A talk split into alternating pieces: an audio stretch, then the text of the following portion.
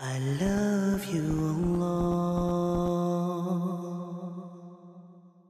We are saddened when we lose somebody dear to us and we shed tears, and that is normal. We are human beings. As a matter of fact, Rasulullah he cried when his son Ibrahim passed away. That is normal. But when was the last time we cried? When we see my son, my husband does not pray. My brother, he is addicted to alcohol. My cousin is committing adultery.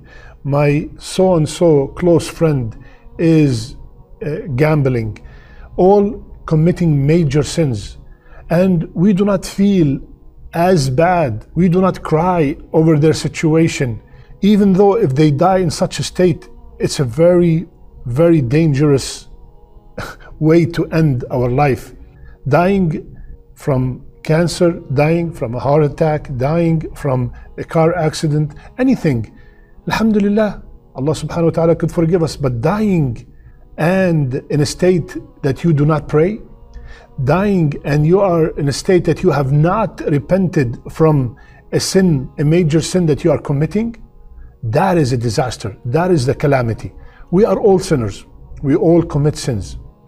Like Rasulullah told us, and the best of people who commit sins are the one who constantly repent.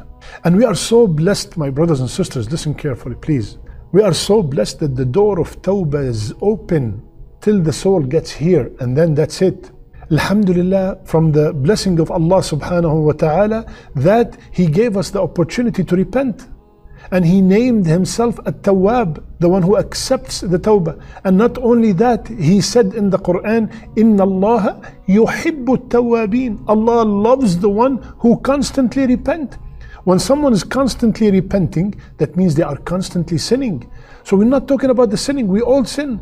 But the issue is, are you repenting from these sins? Do you feel sorry? Do you feel the regret after committing the sin? That is the thing that we should cry about if someone died, if someone is committing sins without even thinking of repenting. Alhamdulillah, Allah subhanahu wa ta'ala made the, the tawbah at any time, at any place. Imagine, just imagine that the tawbah is only in Mecca. Every time I commit a sin, I have to travel to Mecca to make tawbah and come back. Allahu Akbar. Imagine that the tawbah is only at between 3 and 5 a.m., for example.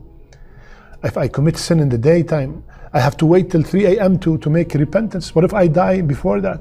So, Alhamdulillah, the door of tawbah is always open. Allah subhanahu wa ta'ala is there to accept our repentance. It's us the steps of tawbah, you stop the sin first. Let's say I, I, drink alcohol. I stop drinking alcohol. I regret every moment that I drank alcohol. And I promise Allah, Ya Allah, I promise you, I will never go back to drinking alcohol.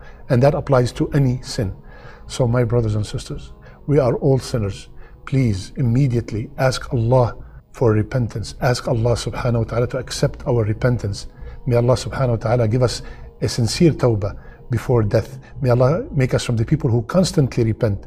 Ameen ya Rabbil Alameen. I love you all for the sake of Allah. سبحانك اللهم بحمدك نشهد أن لا إله إلا أنت نستغفرك ونتوب إليك.